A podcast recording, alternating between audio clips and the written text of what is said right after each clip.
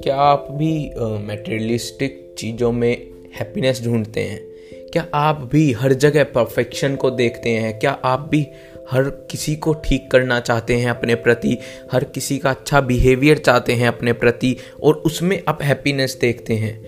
या फिर आप किसी चीज़ को खरीद कर उसमें हैप्पीनेस देखते हैं? तो एक कहानी है, सुनते हैं। तो एक बार एक आदमी था, एक गाँव में रहता था। एंड पूरा गाँव उससे दुखी था, उसके बिहेवियर से दुखी था, क्योंकि वो बिहेवियर सबका उसके प्रति गलत था। वो सबसे रूड तरीके से बात करता था, सबसे गंदी तरीके से बात करता था बात बात पर उल्टा सीधा बोलता था सभी लोगों को। उसके पास जो चीज़ें नहीं होती थी, वो उसकी कंप्लेन करता था हमेशा, वो लोगों को सही से नहीं बोलता था कभी भी। हमेशा दुखी रहता था वो इस चीज़ के लिए। एंड गाँव वाले उसे बिल्कुल पसंद नहीं करते थे और चाहते थे कि वो गाँव से चला जाए। पर एक दिन चमत्कार हुआ। एक एक गाँव में रूमर फैली कि वो जो आदमी है, वो अब अब वो हैप्पी है। अब वो अस्सी साल का हो चुका था, बूढ़ा हो चुका था। लेकिन एक दिन रूमर फैली कि वो अब खुश है, अब वो वैसा नहीं रहा, पहले जैसा। तो लोगों ने जा, गए उसके पास। एंड उसके पास जाकर पूछा लोगों ने कि क्या हुआ तुम्हें? अब तुम ऐसा बिहेवियर तुम्हारा चेंज कैसे हो गया एकदम?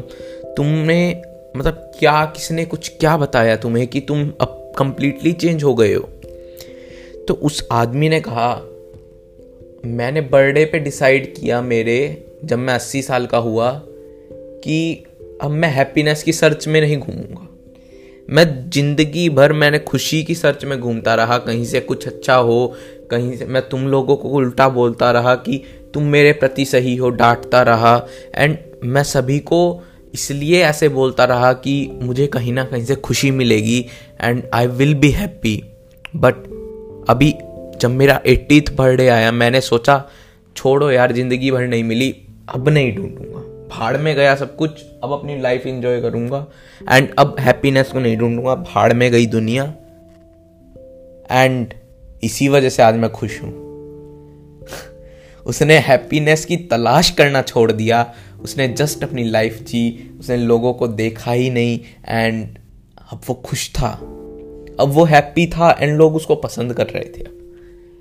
And that similar thing happens in our real life लोग हैप्पीनेस की तलाश ढूंढते हैं दूसरी चीज़ों में, दूसरों में।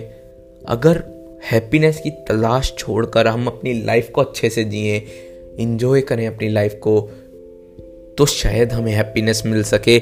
So I hope you like this story thanks for listening and bye bye